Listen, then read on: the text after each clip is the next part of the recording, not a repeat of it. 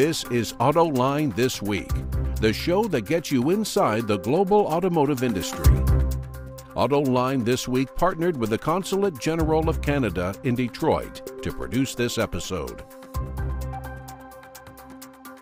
Hi, I'm John McElroy, and welcome to AutoLine This Week. Today, we're going to be talking about the Chinese market. As you know, it's grown to be the biggest car market in the world, roughly the size of the American and European markets put together.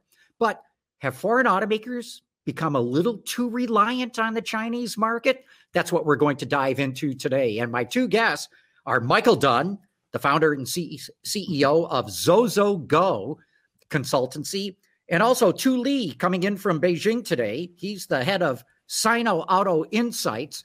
Again, you know, very insightful observations of what's going on in the Chinese market and elsewhere. And Mike and Tu, great to have the both of you here. John, thanks for having us. So terrific to be with you, John.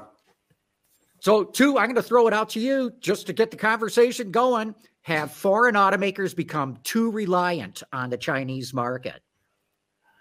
You know, I think one in particular has. I think Volkswagen has been here almost 40 years, and they have made China their cash cow. 50% of their profits come out of China, but they haven't been able to press reset on the EV sector, because right now the ICE sector, or the, you know, petrol vehicles are on a downturn, and EVs are growing like crazy.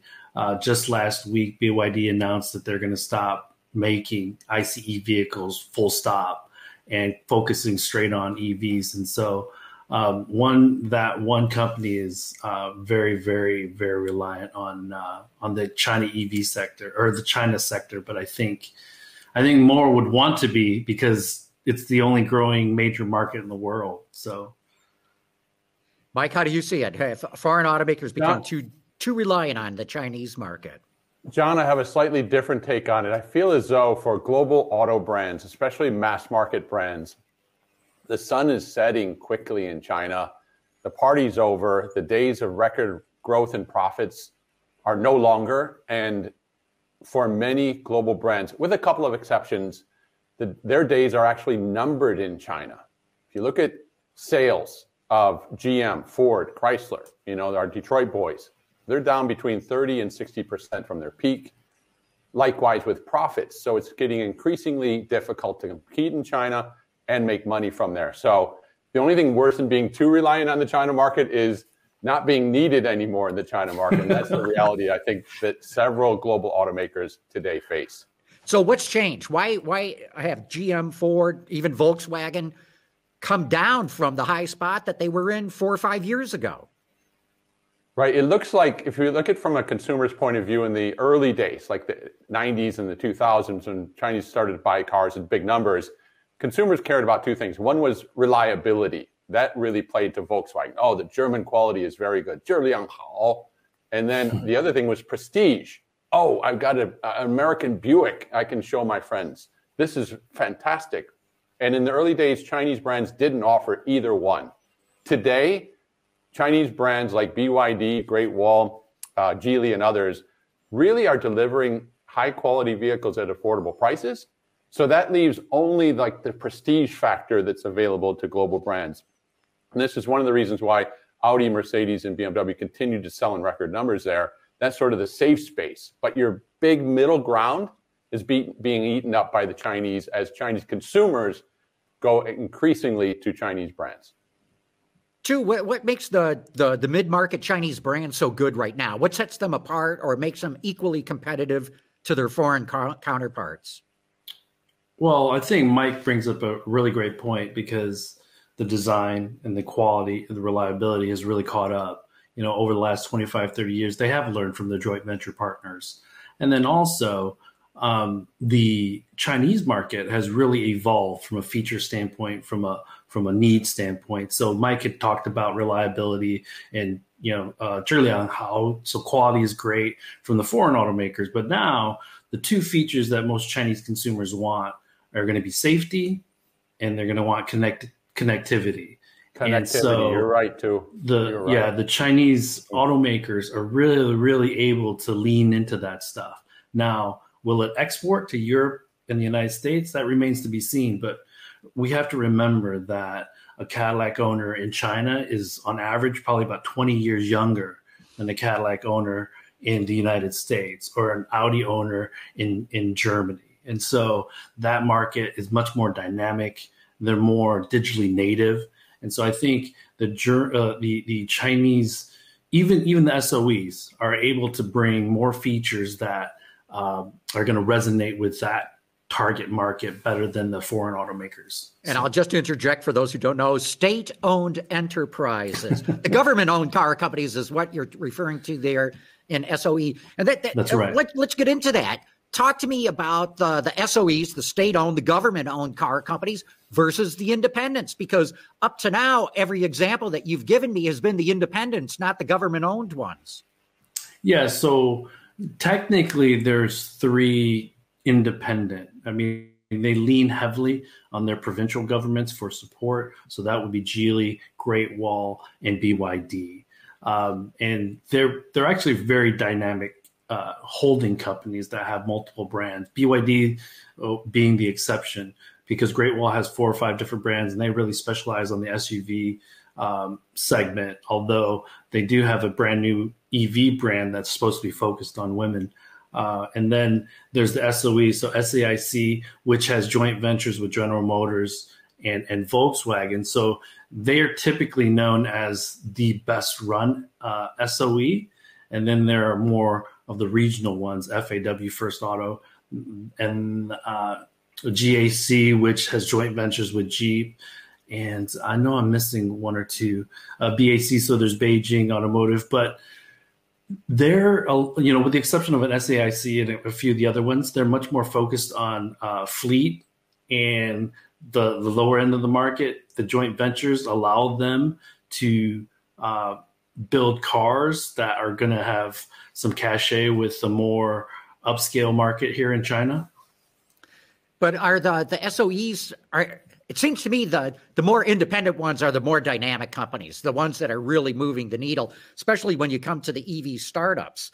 Or do I have that wrong? Are the government-owned ones equally as dynamic? No, I think you're absolutely right, because Geely, they're actually owning, they own Volvo, they own Polestar, they own Lotus, and so they're looking to become all three of the independents are looking to go international very quickly.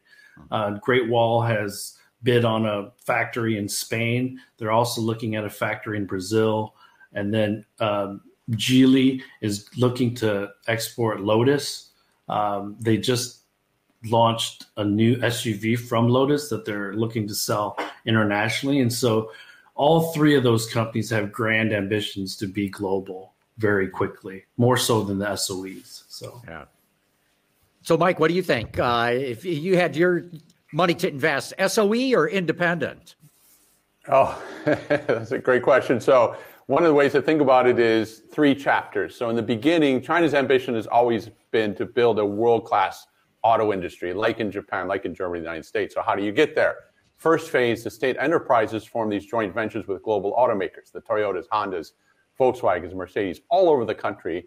And to a large extent, the state enterprises thrived because of the profits they made by building and selling these global brands.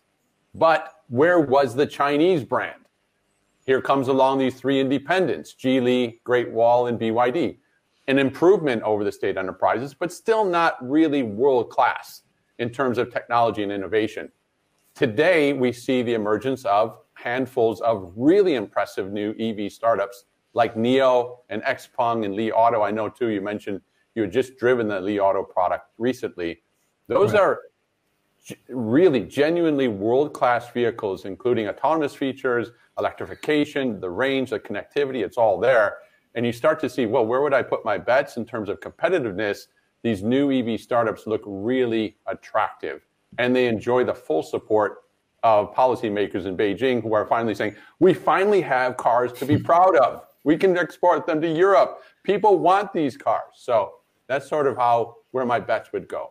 The more tech-advanced, tech-oriented, software-driven companies we're seeing just arise now. So, too, how worried should foreign automakers be, especially the luxury brands, the Germans? I guess you could throw Lexus and Cadillac in there as well. How worried should they be about this upsurge of very competitive electric cars coming out of China, premium electric cars? So I've sat in a few NIOs. I've sat in some Xpeng, some WMs. I just drove a Li Auto, a Li 1 for about a week last week. And I'm originally from Detroit, as you guys know. So my first job was at Orion Assembly. So I'm steeped in the whole how the door should sound when it slams, the fit finish, you know, how everything should kind of fit together and the fitment of everything. And I got to say, a week with that Li 1, I was completely impressed. You know, the door sound was about right. It's a heavy car and a larger car, but the panel gaps were correct, and the steering was light but responsive. And so to top it off, it was less than 400,000 RMB, which is less than $60,000 for a full-size SUV that's going to compete directly against an X5. And so I have not been able to drive the new NIO ET7, the premium sedan that's about the size of a Model S. But, you know, China Twitter and NIO is a global brand because foreigners can buy its ADRs. Mm-hmm. And so a lot of investors are looking at NIO to be kind of sort of the next Tesla. And so the ET7 has gotten a ton of positive press. And if I was BMW and with the 5 Series, I'd be pretty worried because it's a sharp-looking car. If you haven't seen it, just Google NIO ET7. I think you're going to be pretty impressed. So, yeah, Mike, let's get your input on this because, I mean, that's what the topic of today's show is. Is there an over-reliance on the Chinese market? Hmm. And if the German brands particularly, I don't want to just single them out, but they are so reliant on the Chinese market, do they have the chance of losing all that as the industry converts to electric? They definitely have an eye on what happened here in California as Tesla took share, chunks of share away from BMW to start with, and Mercedes and Audi. So they say, oh, that's definitely a possibility in China, our most lucrative market. So they're concerned for sure. Just to relate a recent conversation, I was talking to a very senior executive at Mercedes-Benz who recently left Mercedes after working there for many years. And I asked him about the NIO products. And he said, the best in the world, best in the world. That was a shocker to me. Not almost as good as us, but right there and even better in some respects. So for people who want to get their mind around, like, how good are these cars? You've got seasoned executives saying these are the real deal. Yeah. And if you let me interject, John, for a second, these are EV first companies, number one. So the design is, you know, in mind for, you know, a battery pack that, you know, fits the platform. And then number two, 65% of their employees are software developers. Okay. Mm-hmm. So they're going to be right there with the Teslas. Now, Tesla has a lot more experience and is a bit more vertically integrated when you look at their software hardware stack. But, you know, for a NIO that's been around since 2017, it's still pretty impressive what they're able to accomplish and what they've been able to put on the road.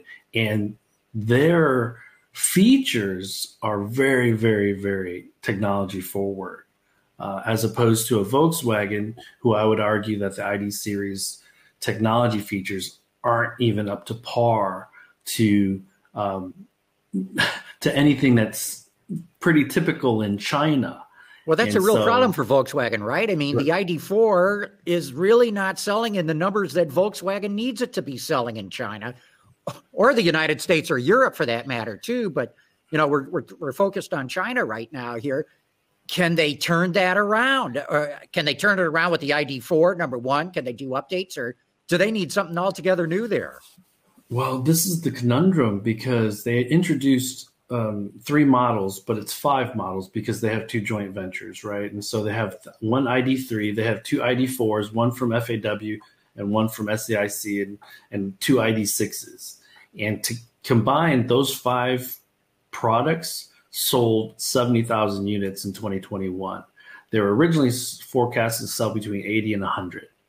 And what we're probably going to end up seeing is them doing a quick mid-cycle enhancement to refresh some of the features on these vehicles, because so Volkswagen had another problem, their retail strategy, right? Because they have all these dealers and they try to open retail stores. And so I think that confused consumers as well. But, you know, I don't see them, they're talking about hitting 150, 160,000 units this year, combined with the challenges for the China market and supply chain and COVID. I don't know how they get to that number, but you never know. And on top of that, they don't launch a new vehicle this year. Volkswagen brand doesn't. So it just needs to sit out there for a second. But what do you think, Mike? Yeah, dude, you mentioned connectivity. And this is where I think the Chinese are really separating themselves from the globals, in particular Volkswagen. So consumers I've talked to in China who've bought the ID4 are really disappointed with the whole infotainment systems, calling it slow, awkward, not intuitive. If you look at the top 10 electric vehicle sales models in China last year, 9 of them were Chinese. Tesla alone was the only one to be able to crack the top 10. That's a real leading indicator of just how important it is for VW and other global automakers to up their game in connectivity. There's an association, VW reliable, good quality, solid, but oh my goodness, what happened to them on the software front? This is an urgent matter for VW. Is it just VW? What about like General Motors, for example, which has also seen a big drop in sales in China and profit too? So we'll see how it turns out with the Lyric, because the Lyric, the Cadillac, the Cadillac Lyric, which is supposed to launch manufacturing in Shanghai later this year. I've been told that reservations are pretty robust, and if they can get production started and momentum built pretty quickly, which is going to be pretty challenging in this environment, then maybe they can build some solid momentum, because they're also looking, Cadillac is also looking to launch that Halo sedan, I think the Celestique or something like that. I think it's right. And I think that's going to be chock full of technology. So, but you know, I think there's a fine balance. It doesn't need to be bleeding edge, because I think the Mach-E was doing well on reservations. Their challenge here, at least, was execution, because BYD couldn't get them batteries fast enough, and so they had to delay launch, which really, really took away a lot of that momentum that they had when they launched the vehicle last April at the Shanghai Auto Show, or Ford launched it last April. So a lot of different things going on. And I think what we're seeing here is just the number of announcements coming at you fast and furious all the time from automakers. And so in order to keep up, you got to be doing something. You got to be showing something off. And I don't think Europe or the United States is used to any type of the velocity at which things happen here. So, right. So, Mike, this doesn't sound good. The foreign automakers behind on electrics, behind on connectivity, and those are the two hottest things in the Chinese market. The future doesn't look bright. Right. For foreign automakers, I think the playbook is you have to move up or get seen to the door. It's like, do you offer prestige? Mercedes or BMW or Audi or Cadillac. Now, one of the knock-on effects of this, of course, Cadillac's doing okay, pretty well in China, and with the Lyric, it should do even better. But there is consequences. So Buick, which used to be considered prestigious, is now really kind of milquetoast, middle of the road, and its sales have decreased. Even worse, Chevy, which used to be the sort of mid-market brand, is going down fast. And I wouldn't be surprised to see Chevy leave the market in the next couple of years. That's how intense the competition is. And if you're not moving up, you might be moving out. Can any of these electric startups really make money?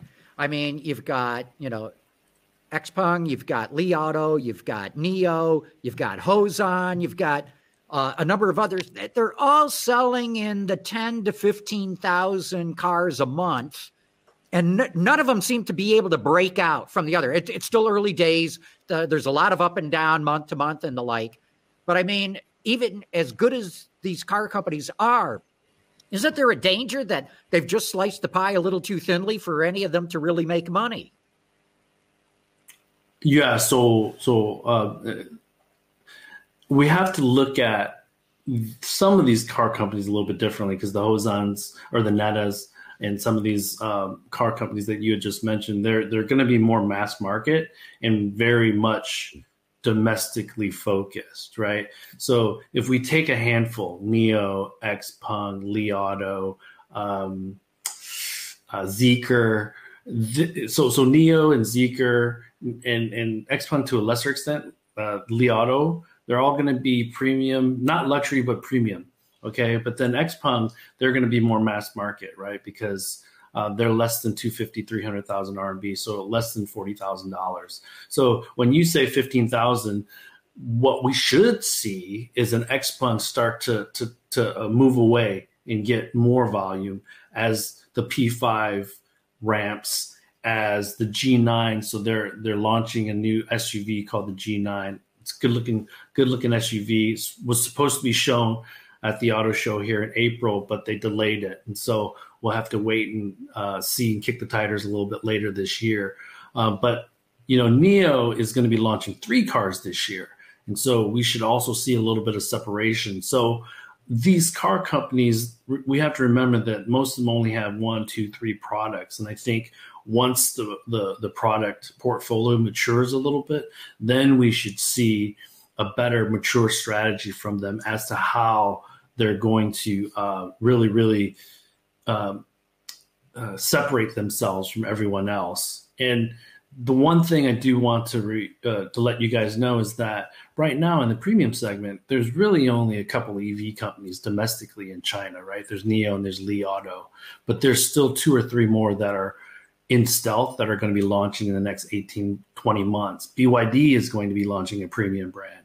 And so the foreign automakers, as Mike had mentioned, they still have an opportunity to grab that share. But the e-trons, you know, what's happening with them is that they're pricing their electric vehicles extremely high for the China market. And so the Chinese EV companies are undercutting them. Mm-hmm. And the digital natives, one thing that's very important about the digital natives, they actually embrace Chinese domestic brands where their parents shunned them, right? And so I think that's another major difference that needs to be kind of spoken about. John, I think maybe another way to think about your question is, where do we put, if we're going to take the money from the 529 accounts for our kids, where should we place that money if we're feeling lucky? BYD strong. NIO, Xpeng, those would be my top 3. Then I think the founder of Li Auto, Li Xiang, he himself said, 1 in 100 of these companies will survive, and it may or may not be my own company. So they're realistic. Look for 3 to 5 years from now, just those handful to be still marching on. And we have to remember that Baidu is launching a car, Xiaomi is launching a car. And so the competition hasn't really subsided. It's just getting, so it's going to be next gen EV startups. So the first gen we're seeing already, and then next gen who are actually going to be more technologically advanced because they're coming from the technology companies, right? So a lot of different features, a lot of different design likely. So to pick up on that point, this is, John, if I could just jump in, I think this is really important for global automakers to understand. So up until now, the playbook for state enterprise was, we'll partner with the globals in order to secure that technology, and then we'll build our own cars. Now they're seeing, wait a second, we can go to our own backyard and hook up with technology companies. They'll be the ones to feed us connectivity and electrification and batteries. What do we need the global brands for anymore? That's a huge change in the makeup of China's auto industry, the emergence of these big tech companies entering the auto industry. So we're down to the last minute and a half here. But so, too, real quickly, China's encouraging more foreign investment, actually, and foreign automakers are able to form joint ventures where they own a majority. Heretofore, they could not do that. Tesla, of course, owns its own thing. Mm-hmm. If you were a foreign investor, would you take advantage of this? Would you put more money into the Chinese market? I think I might, you know, because it's still going to grow, right? And so I think if I'm comparing to other markets, then maybe yes, right? From an absolute standpoint, there's still probably some profits to wring out of the China market if I'm confident in my product portfolio. Okay, and right? I got to get Michael in. Yeah, sorry. Real quick, go ahead, Mike. Would you invest more as a foreign automaker now in China? If it means I can control my business with a majority ownership, yes. But I'd also be realistic. It doesn't mean I invest and I start making money. I invest as the ticket, right, the access to the market. Now I got to get to work. Connectivity, electrification. Wow, this is very interesting. You know, 5 years ago, everybody thought that the sales and profits would just continue to roll in forever and ever in China. And nobody seemed to count on the Chinese getting to be so competitive. Very fascinating discussion here. Michael Dunn from Zozo Go, Tu Lee from Sino Auto Insights. I really appreciate your insights and your time today. Thank you so much for having us, John. Yeah, thanks, John. AutoLine This Week partnered with the Consulate General of Canada in Detroit to produce this episode.